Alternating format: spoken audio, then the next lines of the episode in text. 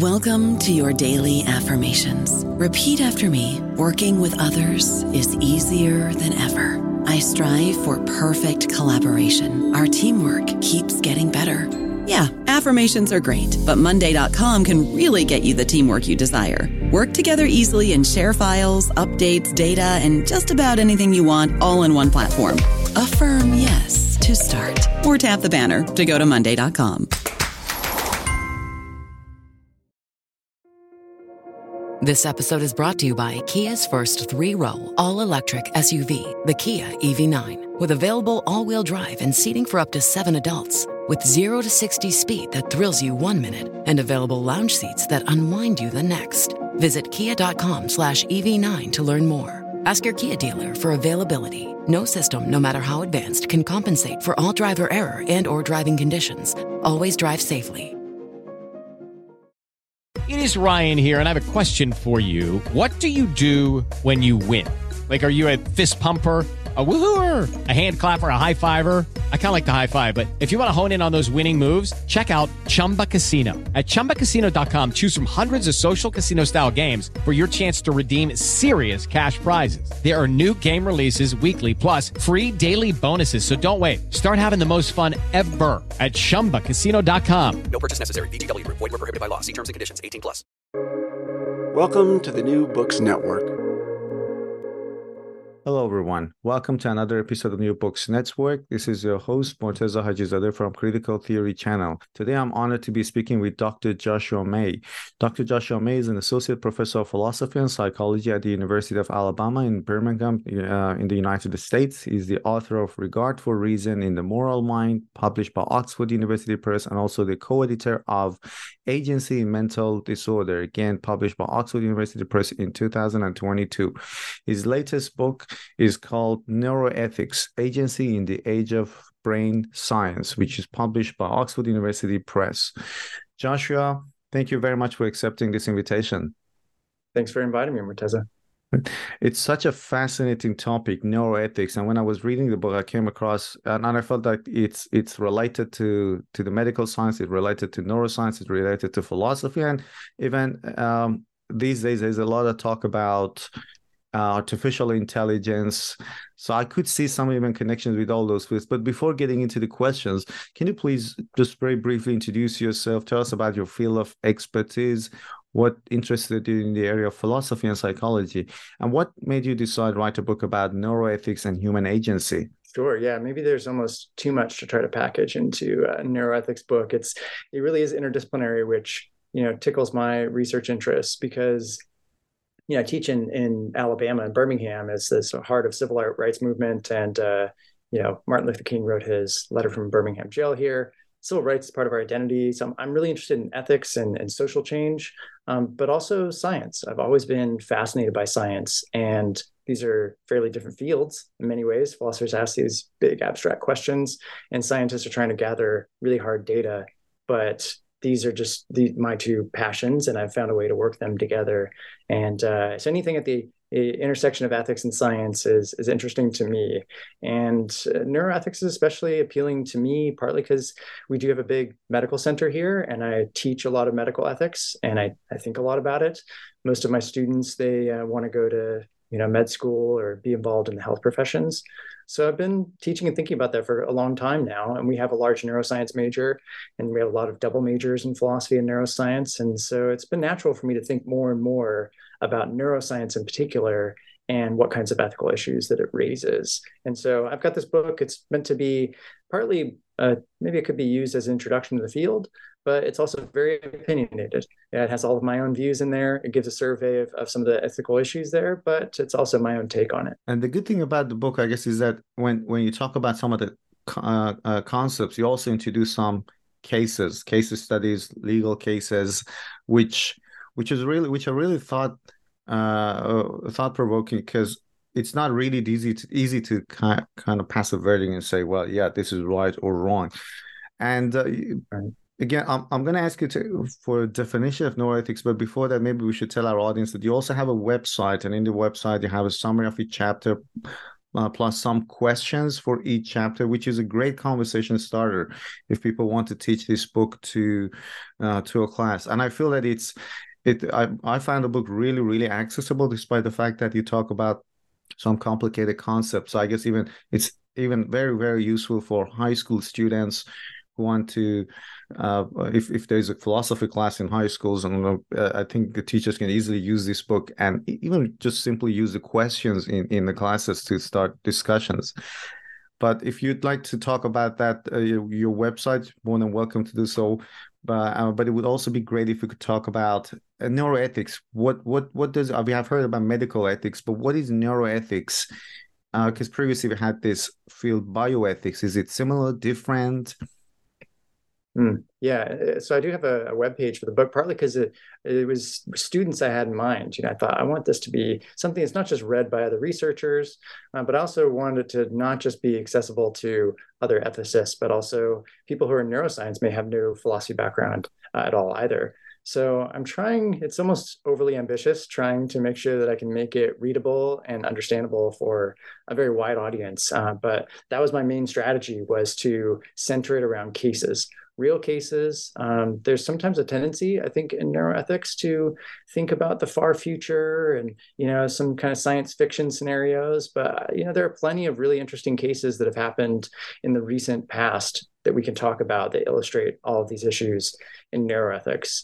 So, I mean, neuroethics is a big field. It's really just the study of ethical issues that are raised by neuroscience. And neuroscience is a massive field. Uh, it includes both just starting to understand how the mind works, but also huge areas of medicine, neurology, uh, people who are studying Alzheimer's. And we're really just trying to understand what are some of the ethical issues that are raised by the practice of neuroscience, but also what is neuroscience telling us about classical questions in ethics. So it's somewhat similar to bioethics or medical ethics. It's kind of like bioethics for the brain, and we're, we're looking at the same kinds of questions. You know, what are some moral problems that might arise when we start tweaking with people's brains? But what's fun about neuroethics, to me especially, is that it's not just those kinds of questions. It's also these other kinds of issues that are raised by what neuroscience is discovering. You know, neuroscience is promising to uncover, you know, the mysteries of the mind and and figure out whether we do have free will. Uh, but these are questions that are classical issues in, in moral philosophy. And so we can also have roughly think of half of neuroethics is trying to think about what is neuroscience telling us about some of these big issues that we've had about you know, do we have free will? Can people be held morally responsible? And also questions about the origins of our moral judgments. You know, where do they come from? uh, how do we, we form our moral values in the first place? And neuroscience is starting to help us answer some of those questions. And uh, can you talk about the case study in in that first chapter, uh, Kevin's case study in his brain surgery? Mm-hmm. Yeah, that, that really illustrates, I think, both of these yeah. kinds of questions nicely because uh, they're kind of intertangled. Um, so, so Kevin is a case of a man who got arrested for downloading child pornography. And sadly, that sort of thing is not exactly uncommon. But what makes Kevin's case interesting is that this happened after he had brain surgery. It was actually the second time that he had brain surgery. And so he had epilepsy all throughout his life since he was a, a young child. And it was so problematic that he had to do something about it. He actually got into a car accident once, lost his license. So he had portions of his brain removed uh, from his temporal lobe. That didn't quite work, so they did it again and removed even more.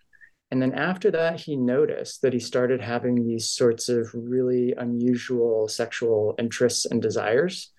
And it just kind of went down this spiral so that not long after the surgery, he's finding that he's interested in really, you know, illicit kinds of sexual activity and, and downloading uh, illegal pornography.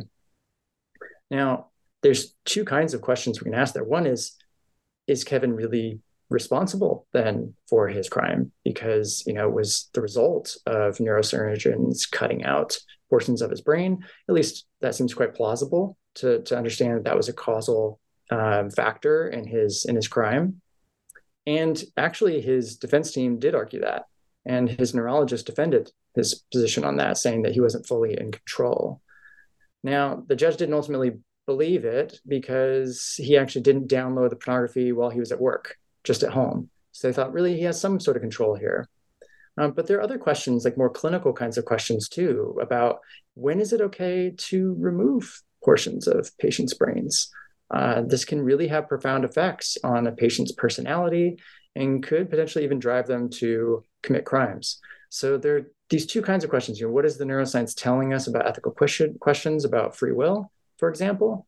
But also, is this really ethical to be doing in the first place? And uh, just to go back to the previous point you mentioned about making the book more accessible to students, I think one of the good things about the book is that you're broken into several. So you know, we have chapters and also sub chapters, if that's the right mm-hmm. terminology to use. Mm-hmm with questions, which makes it really, really easy to follow the argument. And I'm not going to ask you if Judge was right or wrong here, because that's I don't think that's the point of philosophy at this point. But that reminds me of another question, which will bring up, uh, which I'll bring up later on, because you talk about um, different medical procedures, or surgeries, or even stimulants or drugs to to to change people's personality, maybe. And then you talk about several risks associated with that. But i'll bring up that question later on. What you just told me about the brain surgery and um, and uh, and if people have control over the actions, is mm-hmm. it that's something you also pick up in the other chapter where you talk about free will. And part of the argument is that well, some of our actions are governed by our unconscious. So if that's so, can we totally reject the idea of uh, free will? Uh, is there consensus there among neuroscientists? And then what does it tell us about the role of human agency? Where does what is the position of neuroscientists, let's say, on the idea of human agency? Yeah, I think there is a growing consensus about the role of the unconscious, which is that, yeah, most of our decisions are influenced heavily by unconscious forces in our minds, you know, things that we're not fully aware of. That's at least one thing that Freud got right. Uh, he got many things wrong, I think, but um, that general idea it certainly seems to be pretty vindicated by modern neuroscience. And so there is this idea that well, maybe your conscious decisions aren't playing as big of a role as you think, and we tend to identify ourselves with our conscious decisions, our conscious thoughts. And so you might think, well, I'm not really in control here. If it's mostly, you know, these things I'm not aware of, then you know I, insofar as I'm this conscious part of me, is not really in control. Now, that is something of consensus among scientists, but then whether that means we have free will or not is this more philosophical question. And my own view is that it doesn't mean that we have to give up on free will. Maybe it's a little bit different than we thought it was. Maybe you know we have to kind of slightly revise our thinking about it. But I think of it as like uh, solidity so we found out through science that a lot of objects that seem solid are mostly empty space. And there's a lot of gaps between the different atoms and all of that. And so maybe you might think of it as mostly empty space. So this table here um, that my computer's on, mostly empty space. Does that mean that there's no such thing as solidity? Um, I don't think so. It seems like it's a little bit different than we thought it was. Similarly, you might say, well, okay, so our free choices, they're heavily influenced by unconscious factors. Uh, but that doesn't necessarily mean we don't have free will. And the analogy I like to make is with a corporation. Uh, so we think of CEOs as kind of central to the identity of a corporation. But I think it's kind of a mistake to think that they really are the corporation. Uh, Amazon isn't Jeff Bezos. Uh, Amazon can get a different CEO. Uh, he certainly plays an important role, he is this kind of central figure that can shape the corporation. But I think that our conscious minds are kind of like that too. It's true that you know our conscious mind isn't always in control, uh, but hey, Jeff Bezos isn't always in control of Amazon. There's lots of other things going on that he's not aware of. Uh, and yet he's still partly responsible for running the agency. And we still say that the agency as a whole is not really just him, but it's all these different workers and managers. And it's really complex. I don't really know what the identity of a corporation is exactly. That's another philosophical question. But I think that our minds can be viewed somewhat similarly. That just because our conscious decisions don't always play the role that we thought it did, um, maybe that just means we need to rethink of ourselves as as not just our conscious selves. Uh, we we are everything. You know, I have all kinds of unconscious things going on in my mind, uh, but that's me too.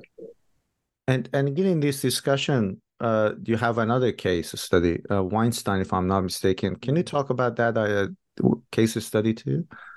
Sure. So this is a uh, Herbert Weinstein, not to be confused with Harvey Weinstein. Uh, very different cases. Uh, so Wein, they're pronounced differently apparently. So Weinstein uh, was an ad executive in Manhattan. This was in uh, let's see the 90s, and uh, by all accounts, he seemed like a, a, pretty calm, kind of rational guy, not particularly aggressive. Uh, but one day, and he's this guy's in his 60s. Uh, one day, he got into an argument with his wife, and it got pretty heated. Reportedly, she scratched him in the face.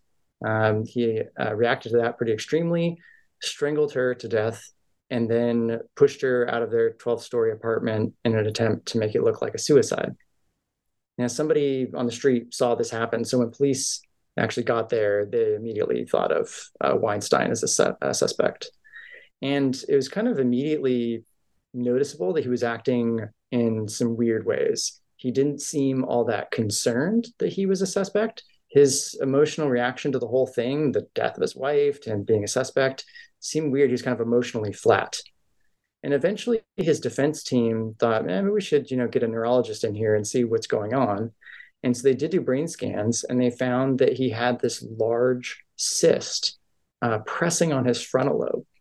And if you look at the brain scans, it looks like this big, you know, huge dark spot on his frontal lobe, which is, is really important for decision making and emotion regulation. So they thought, well, look, you know, he this is partly due to his cyst. You know, there's something going on in his brain that caused him to be unable to control his behavior properly. And so his defense team actually did argue it, this is one of the first times that that neuroimaging was used to try to reduce the uh, murder sentence. Um, not it's the first time that was clearly used and potentially effective because the district attorney, the prosecutor, actually got really scared by you know the existence of this huge cyst in in the um, the defendant they, they settled for a lesser charge. They settled for manslaughter. So it's not that the brain imaging actually like went to trial and influenced the jury, but they were worried about it, so they they agreed on manslaughter.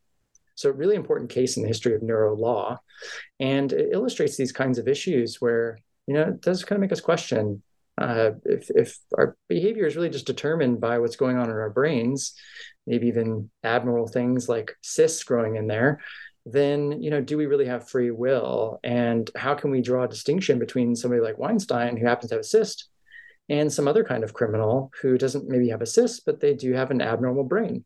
Um, psychopaths for example do have um, abnormalities in their brains. They're, they're pretty well known. And yet uh, we hold them accountable.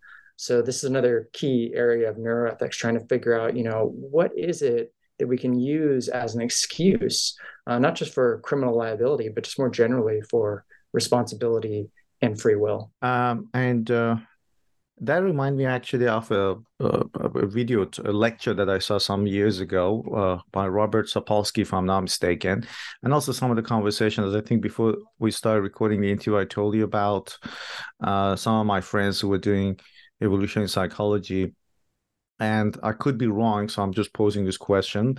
Uh, that I heard that there are some, at least with the lecture that I listened to. So I think the argument that Sapolsky was making that all our actions are sort of governed by DNA, and if you go back into our genetic uh, history, you can say, well, there was something somewhere that happened that can sort of be accountable for our actions today. But then he was he didn't make any comments about because he he, he just said that I don't know if we should make any comments about our responsibility towards our action, whether we are innocent or guilty.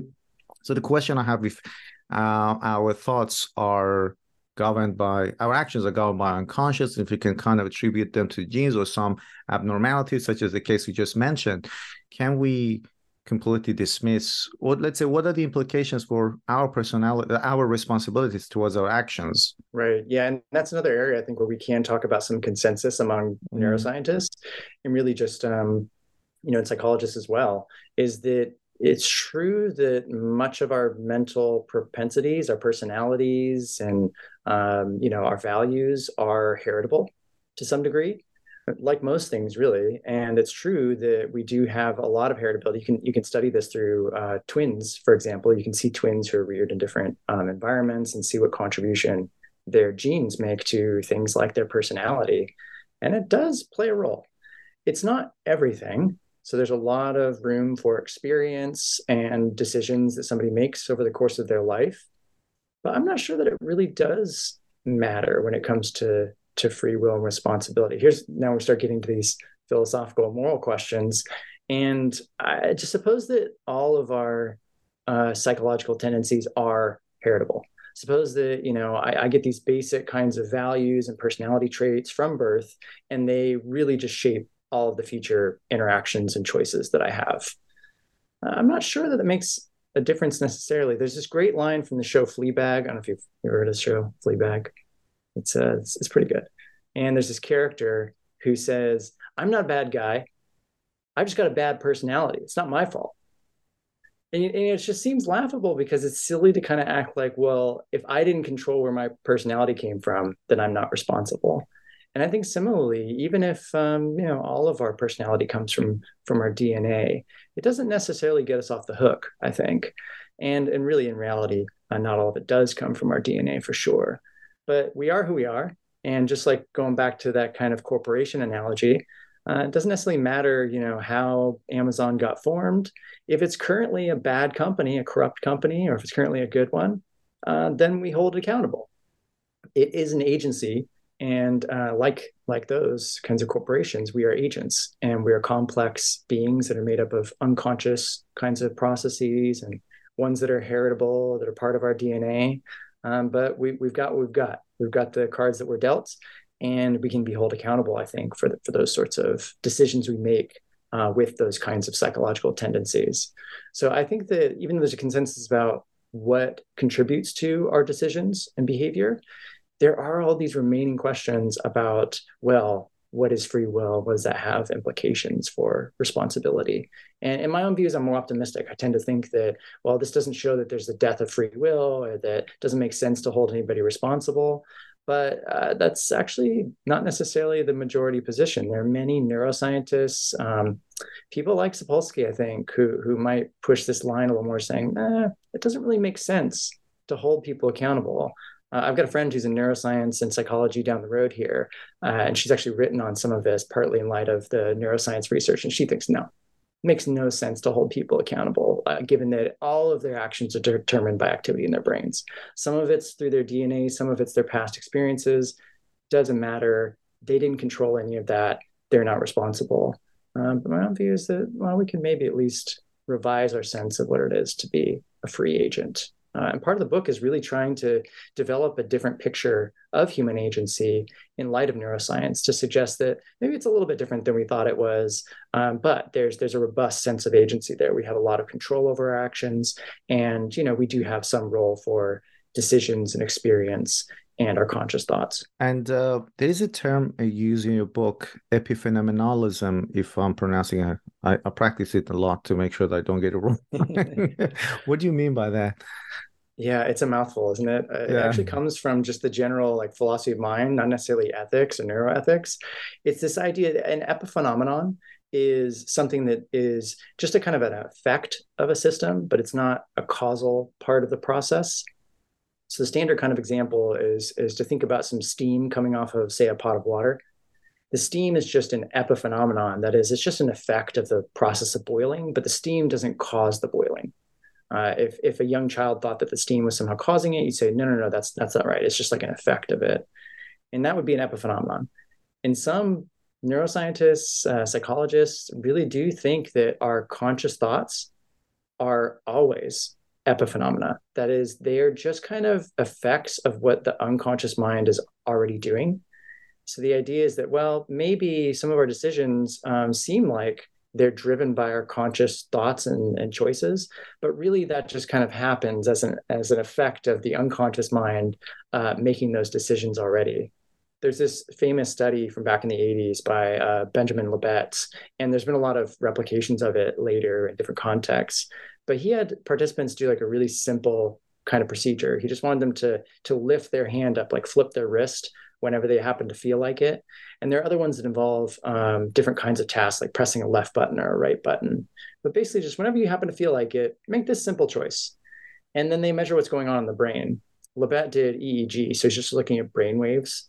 And then other people have done uh, fMRI and looking at brain activity um, through blood flow. And what Libet found was that basically there's this kind of activity that's well known in um, uh, neuroscience research. It's this this readiness potential, and it seems to arise right before there's a motor movement, like moving your hand, flicking your wrist, and it, it arises before. This is what he found.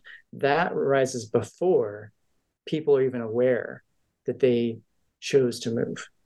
So it's as if the brain is already planning and ramping up activity to move their hand before. And this is, you know, milliseconds, you know, like 500 milliseconds before. But that's a it's a long time in, in the brain. Uh, so that's that's way before they're actually thinking of it consciously that I want to move my hand. There's this activity in the brain that, that's starting it. So it's those kinds of findings that suggest to people that maybe our unconscious mind is really uh, driving things, is really the star of the show, and then our conscious decisions and thoughts are really just after the fact, and it's a way of us trying to tell a story to ourselves. You know, maybe I I decided to press the left button, you know, for this reason. But really, it was just a kind of unconscious process that we weren't aware of. I don't know about you, but I'm very busy and I don't have a lot of time to cook. That's why I subscribe to Factor. Eating better is easy with Factor's delicious, ready to eat meals. Every fresh, never frozen meal is chef crafted, dietitian approved, and ready to go in just two minutes. You'll have over 35 different options to choose from every week, including Calorie Smart, Protein Plus, and Keto. These are two minute meals Factor meals are ready to eat and heat, so there's no prepping, cooking, or cleanup needed. They're flexible for your schedule. Get as much or as little as you need by choosing your meals every week. Factor is the perfect solution if you're looking for fast, premium options with no cooking required. Sign up and save. We've done the math, and this is important. Factor is less expensive than takeout, and every meal is dietitian approved to be nutritious and delicious. Head to factormeals.com slash NBN50 and use code NBN50 to get 50% off. That's code NBN50 at factormeals.com slash NBN50 to get 50% off. And uh, earlier in the interview, we talked about some medical procedures, or you had the case study of um, Kevin, you know, that the mm-hmm. surgery kind of altered his behavior. But there are sometimes deliberate, let's say, interventions that we can undertake to maybe change people's personality for the better as whatever that means now that better i think is, is that the definition of neuromodulation that you have in the book mm. and what are the risks associated? Because it sounds like a great thing. We have criminals or bad people. Let's just give them some medicine uh, or t- take them through some medical procedures. And it kind of reminded me of uh, Kub- uh, uh Kubrick's movie. Uh, uh, yeah. What was it called? Clockwork Orange. yeah.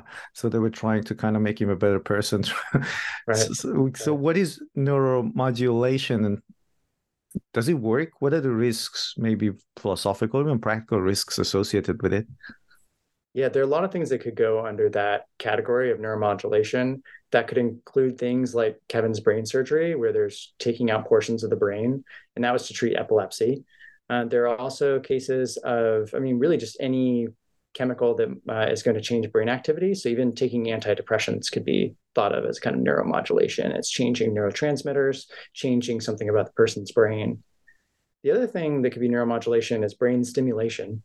And that too is actually really taken off in neurology and the and the treatment for different kinds of disorders.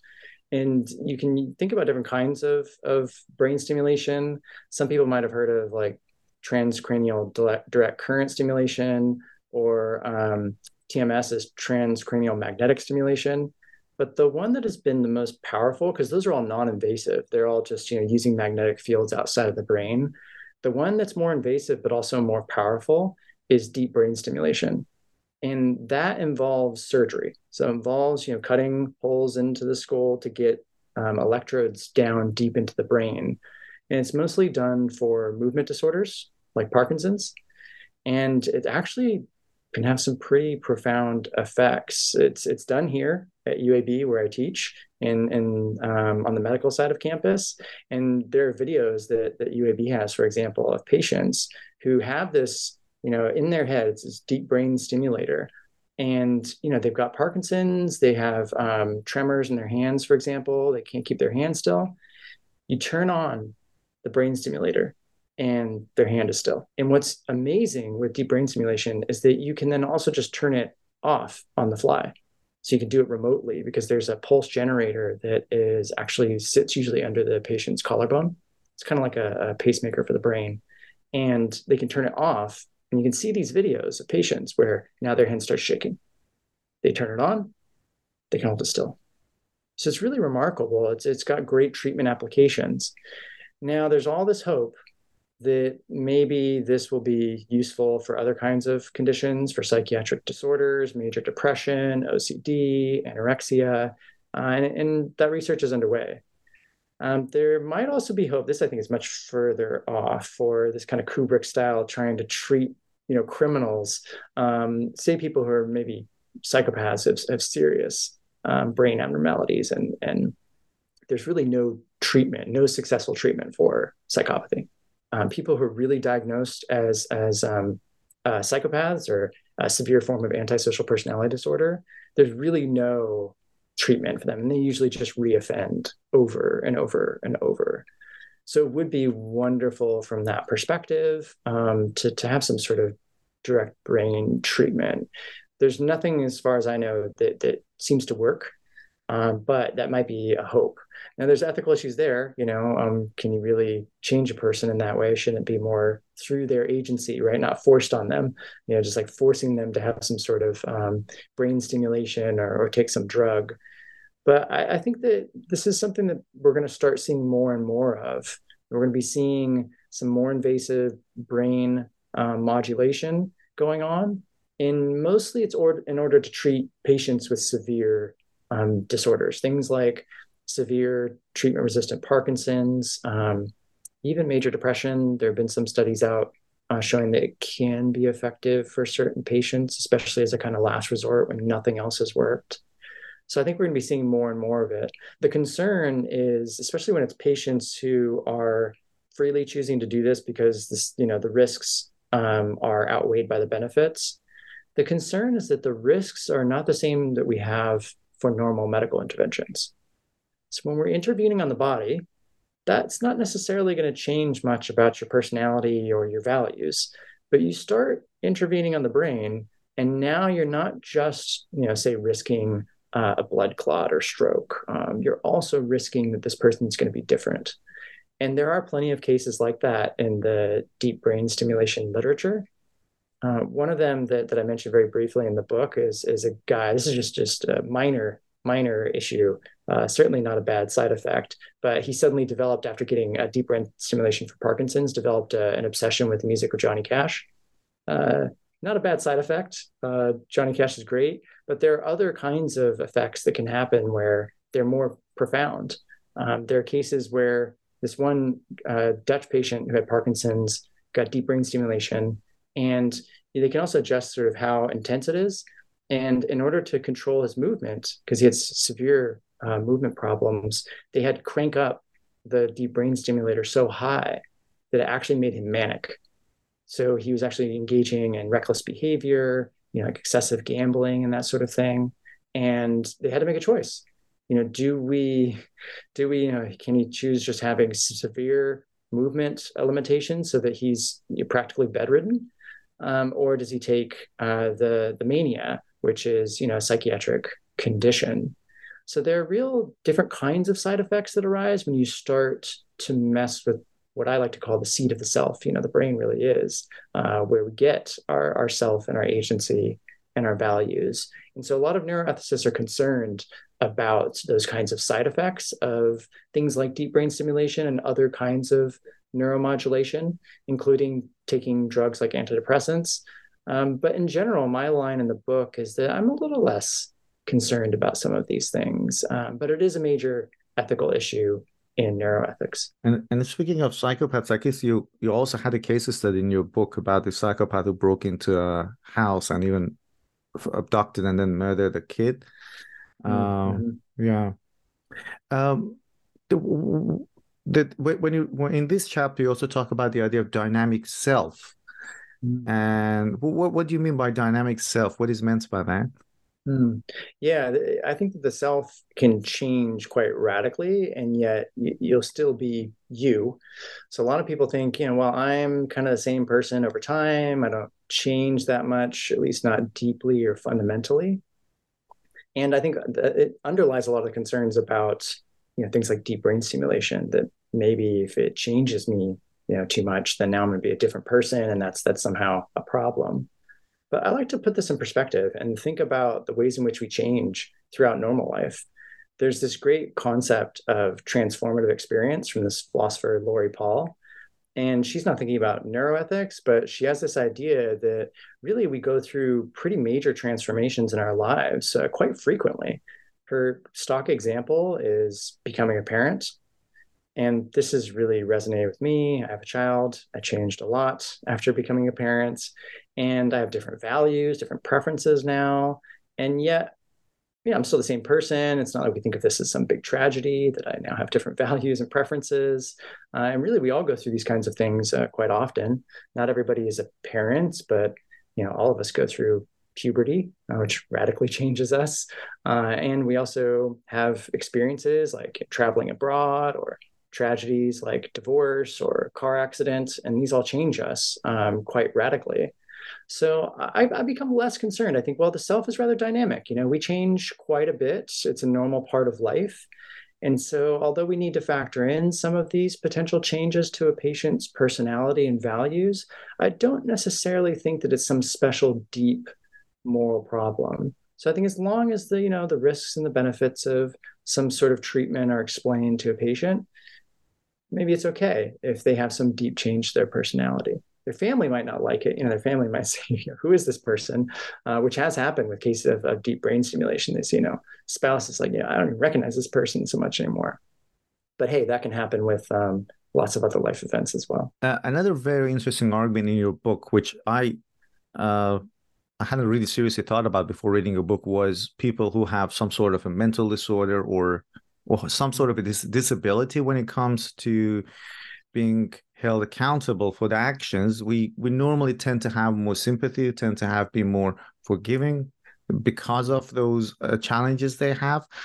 But uh, from a neuroethics perspective, should they be equally accountable for the for for for actions or crimes they might commit?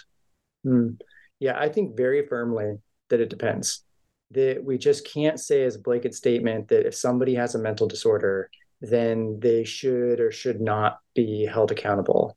Uh, maybe I'm something of a contrarian. I keep I keep pushing back against a lot of the a lot of the trends in neuroethics. But a lot of theorists do think, and, and a lot of ordinary people think, well, look, if somebody has a you know can be categorized as having a, a mental disorder, at least if it's maybe severe enough, then you know they just should shouldn't be held accountable. Or maybe you have the staunch opposite position. No, they still should be held accountable. And I think it just depends there are cases of people who have, for example, schizophrenia, who you know have a lot of agency, a lot of control over their lives.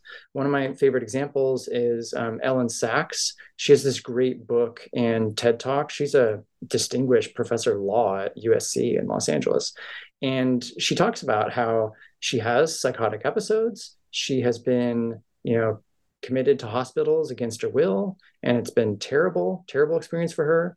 Um, and yet, you know, she has good times and she can have a supportive environment where she can really thrive and be a successful, you know, professor at a major institution. And so it just depends. There are cases of people who have schizophrenia and it does have such effects on them and their lives that, you know, they don't have a lot of control. Um, maybe, you know, they can't be held accountable for a lot of their actions. Um, but I think it depends on the person. It also depends on the day. You know, there are good days and there are bad days. I think what we're learning a lot from the neuroscience is that every mental condition, mental difference exists on a spectrum.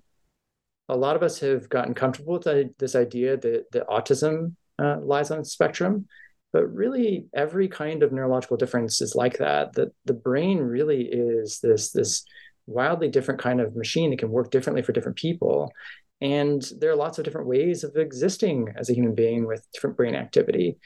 So there can be times when when people could be categorized by you know some sort of psychiatric manual as having a mental disorder, whether that means they shouldn't be held accountable, I think is a very different kind of question. Um, and yet, for a lot of people, these are sort of they just overlap. You know, as if we should just look at whether they have a mental disorder, and so that should say something about their accountability. And more and more, I think we just have to recognize that those categories are useful in some contexts, like for treatment and insurance billing purposes. But when it comes to, say, an actual court of law and you're trying to think through whether somebody should be held accountable for an action, then I think it just depends. And you've got to look at it case by case, which does seem to be how the law tends to operate. There are some people who have major psychiatric conditions who are held responsible for their actions. Um, others not so much. Uh, I give the two pairs of cases of Eddie Ray Routh, who was um, the, the, guy who got uh, convicted for killing the celebrated sniper.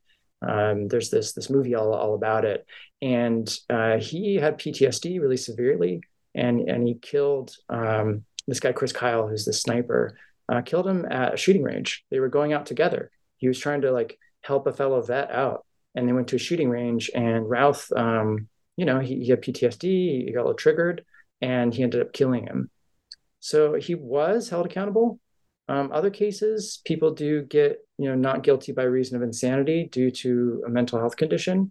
And I think that's the way we should operate in ordinary life as well. We shouldn't say, look, so and so has schizophrenia, so and so, you know, has major depression, and so they are or are not responsible or in control of their lives. I think it depends. And there's a lot more agency and control in mental disorder than most of us recognize. Uh, another part of the book is about gut feelings. We are generally very, very skeptical of our gut feelings because they are based on just feelings, not really rationality or thoughts behind them. But you challenge this idea. Apparently, there is some scientific evidence that we can that that our gut feelings are reliable and cannot easily be dismissed. Um, and I guess it also has uh, legal complications mean, if it comes to committing a crime. I just did that based on my gut feeling, so it can't really be dismissed. But anyway, that's a different thing. But can you talk about scientific evidence for gut feelings being rooted in some sort of rationality? Sure. Yeah. And I think that that's another area where you do get a lot of consensus in the science, but then what to do about it is not necessarily so clear. So that's where you get all these philosophical and moral questions.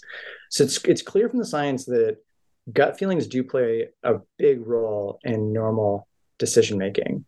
And, and yet, as you say, we're often skeptical about gut feelings. Um, I kind of came of age politically uh, during the war in Iraq and 9 11. George Bush was president of the United States. And I remember he was often ridiculed for you know, trusting his gut, right? Uh, Stephen Colbert coined this term truthiness to try to kind of mock uh, President Bush's uh, reliance on his gut feelings. Like it just seems true. It's got this truthiness to him. And it, it's true that our gut feelings can lead us astray but there's this growing consensus that actually they're just really part of our normal ways of deciding just what to do about anything, not just about ethics or some big political decision, but just think about all the decisions we make at the grocery store, for example. Um, I don't know about you, but I'm a big fan of apples. I try to get apple a day keeps the neurologist away, right? Um, so yeah, I'm always out there. I choose which kind. And there's all these apples now available. When I was a kid, it was you know pretty simple. There's like you know just red delicious and, and, and whatever. But now we've got all kinds of variants, and you got to make decisions all the time at the store. Like which of all these many options am I going to plop for? And there are patients actually who do have damage to a certain part of the frontal lobe that seems to be crucially involved with gut feelings, with gut feelings in decision making and what happens to them is that they do struggle to make decisions, even simple decisions about like which apples to buy at the grocery store. So much so that they'll get distressed about it and and it can bring them to tears because because they just can't make a decision. They can sit there and you know enumerate all the pros and cons. They can think through it consciously about well, there's some reason these ones are organic. Uh, you know these ones seem to really be uh, tasty last time but they don't have that gut feeling of like, well, which one do I kind of just feel more pulled towards? And that causes a lot of problems. They, they really just can't make ordinary decisions that all of us make, you know, constantly through one trip to the grocery store. So that's been a big consensus. And it suggests, I think, more generally, that gut feelings are important, even when it comes to big moral decisions, you know, about whether to to go to war, um, or you know, about whether to, you know, tell somebody the truth or be honest in a certain situation. We have a certain gut feeling, you know. We don't just say, "This is dishonest, so I won't say it." We say, "Well, you know, you kind of have some pull about whether maybe it's okay to tell this white lie or not." And we are distrustful a lot of those gut feelings. But I think that the growing consensus suggests that maybe we shouldn't be so fast. It's true, gut feelings can lead us astray. We should be careful, but they're actually just part of how the brain works. It's just part of how we learn over time. You know, if you have lots of experience with something, you just kind of get this intuitive feel for, you know, how it works. Um, I, I play guitar sometimes at least uh, you know whenever i can find the chance nowadays and uh, you know i've played for for many years now and so if i'm trying to figure out a new piece of music then i do kind of have a bit of a gut feeling about you know maybe where which chord it might be or which which fret it might be. And it's not like that comes out of nowhere. That comes from years and years of trial and error experience. And that's really kind of how our gut feelings tend to work. They really are based on prior experiences that we've had. So they're not just random and it doesn't mean that they're perfectly reliable, but they are grounded in real trial and error experience. And some of those experiences are just ones you've had yourself. But to get back to your um, discussion of genes and all of that in evolutionary psychology, there's also a lot of gut feelings that we have not through our own personal experience, but through our evolutionary history um, or through the cultural norms that we've absorbed by being raised, you know, in a certain culture. But that too is based on trial and error experience by people in that culture, people, our ancestors from many, many years ago, maybe even, you know, hundreds of thousands of years ago. And these are experiences a certain way that are that are shaping, you know, the gut feelings that we have today. They don't necessarily always get it right. Um, but the idea is that they they come from somewhere. Uh, and so we can at least say that they we got to take them seriously. And when it comes to ethics, if you don't have gut feelings, uh, you're going to look more like um, a psychopath. Really, they do have a lack of morally relevant gut feelings like compassion, remorse, and when you take those away, um, they make pretty bad moral decisions. So overall, I think gut feelings do have a really important role to play, um, but of course, reasoning does as well. And uh, in your last chapter, you t- you talk about biases and prejudice what is and you make a distinction between motivated reasoning and biased reasoning. What, do you mean by these two uh, terminologies? Yeah maybe this is where um, gut feelings and reasoning really do start to, to clash right? Um, so we've got reasoning we think of as well you're just kind of trying to factor in the evidence and follow it where it leads. Motivated reasoning is where your reasoning about that stuff gets pulled by your motivations by your desires, by your even values. So, wishful thinking, willful ignorance, confirmation bias, these are all forms of motivated reasoning. You know, I think, well, you know, maybe it's okay for me to, to you know not go running today or to you know like have an extra piece of cake uh, you know I, I think of some reason for it like yeah you know like I kind of walked a lot yesterday or you know I kind of deserve this extra piece of cake that's reasoning it's coming up with reasons but it's motivated by well i really just don't want to have to go running or i really just want to have another piece of cake. So it's sort of like pulled by your motivations. And i think this is a, another consensus among scientists is that this is a pervasive feature of the human mind. This is almost just kind of how our minds work by default. Uh, reasoning didn't really seem to evolve as a capacity for figuring out the truth it can do that in the right circumstances, but it, there's a growing kind of consensus that maybe reasoning evolved more to convince other people and ourselves of certain positions. And that can be heavily influenced by what we want to be true or what our tribe thinks is true, you know, what my political coalition thinks is true. And so it can be kind of, yeah, it can be dangerous. It can be something that leads us astray for sure. And I think it's something that actually influences even um, scientific investigations and even neuroscience itself. So it's funny because you know neuroscience is showing us that we engage in a lot of motivated reasoning, and yet um, we can also see that it reflects back that there's also motivated reasoning in science itself, including neuroscience. So I give you an example of uh, one of my favorite examples of, of this in, in neuroscience is this um, this uh, study that some researchers did with a dead salmon. So uh, these researchers around 2010 they started thinking, you know, I, we think there's something going wrong in a lot of neuroimaging studies, like fMRI studies. They think there's some sort of you know calculation error that's that's leading to a lot of um, false positives that people are saying, oh, we found some sort of interesting brain activity when really maybe they didn't. And they thought maybe there's this sort of statistical correction that wasn't being done. And it's kind of a standard one that everyone should know about, but everyone was kind of missing it. It's this um, correction for multiple comparisons, but the details don't don't really matter. And so what they did is they they tried to show this, uh, demonstrate it in a very humorous way. So they put a dead Atlantic salmon into the brain scanner and they tried to make it just like a normal study, a normal experiment. And they said, okay, we're going to instruct the salmon to, you know, imagine some other people's feelings and then, you know, compare that to the activity in the scanner to when they're not imagining, you know, other people's feelings.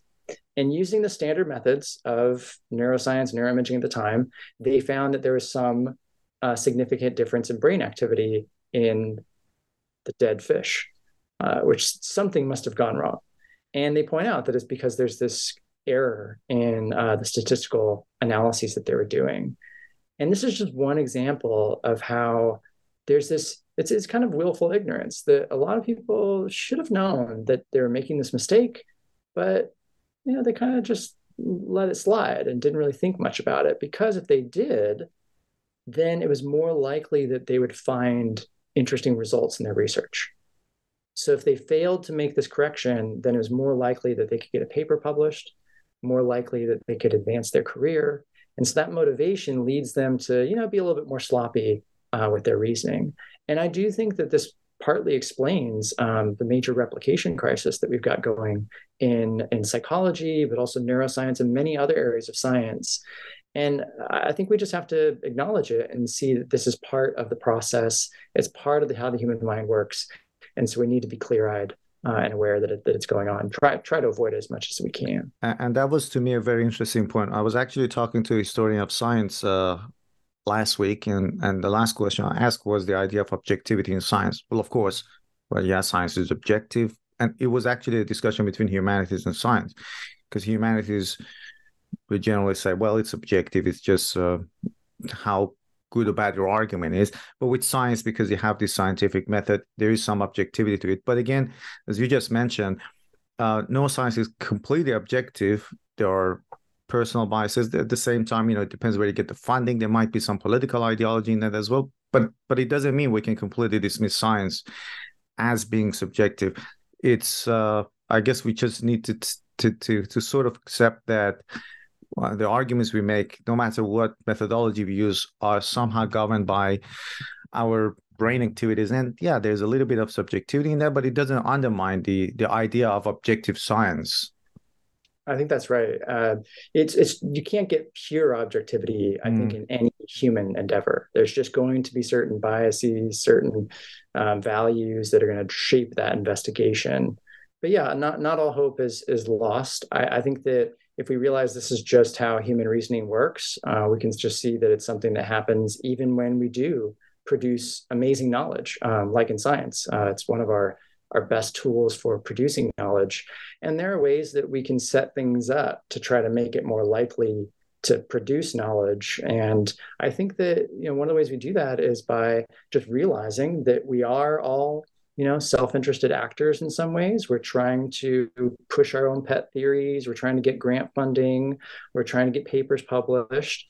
But out of that network we can get um, a competition of ideas that can lead to you know progress and, and, knowledge especially if we you know make sure that the incentives are are set up right. We try to avoid conflicts of interest and and make sure that you know we have an environment where um, the best ideas win out, even if they're ultimately driven by people uh, who have their own motivations for for developing that kind of research. And there, there are a lot of people who think that's just that's just how reasoning works. It works better together. Uh, if you just reason by yourself, then you know you're going to be very biased. It's just your own kind of um, pursuit. But the more that you can have a collective effort, uh, the more that those biases can wash out. Not perfectly, not not not forever. That you're going to have pure objective science, uh, but at least we're going to have some progress and moving in the right direction and gaining more and more knowledge. So, so I think the more we can do that with, with neuroscience, the better, because we know very little about the brain at this moment. And there's a lot more to learn. And I think we have to be especially humble when it comes to neuroscience because we're still trying to figure out how these neurons firing somehow, you know, give rise to this rich experience that we have and, and our moral values. But if we're clear-eyed about it, I think we can, you know, be humble going into it and, and make sure that we're asking these kinds of ethical questions, you know, uh, before they before they come up, and making sure that we're using sort of philosophical, critical thinking to make sure that we're not um, being too gullible uh, when we're excited about new new discoveries in, in neuroscience. Uh, uh as a last question, is there any other book or project you're working on currently? I am, although it has uh, uh, very little to do with neuroethics. Uh, so, so as I said, I'm really interested in social change more generally. Mm. And one of the things I'm thinking about a lot now that I think that we're going to look back on pretty soon and think, you know, this was a moral failing, and and we've now made improvements on it, is the the way that we treat the animals that we eat. So I think that factory farming is going to be looked back on as something that we was a big mistake in in modern society.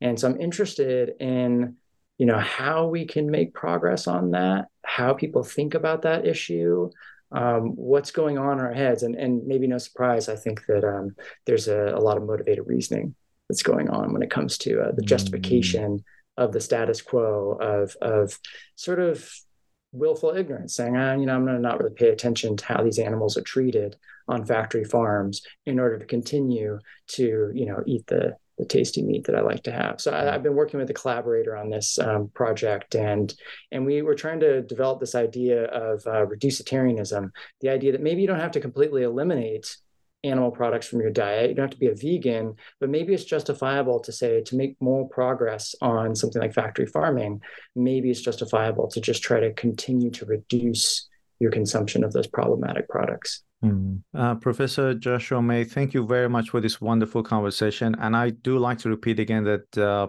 it's a highly accessible book. And the good thing about the book is the questions and the way you have. Uh, the, the the format of the book in terms of having chapters and small sub chapters which is which is which makes it very very easy to teach. And when you said at the beginning that what you had in mind was teachers and how to teach the book when i i hadn't thought about that when, when i was reading the book i said yeah this is a book that could easily be taught in a high school class uh, especially with the case studies you have introduced there. Thank you very much for this conversation. Really enjoyed it. Thank you so much for having me and thanks for your interest in the book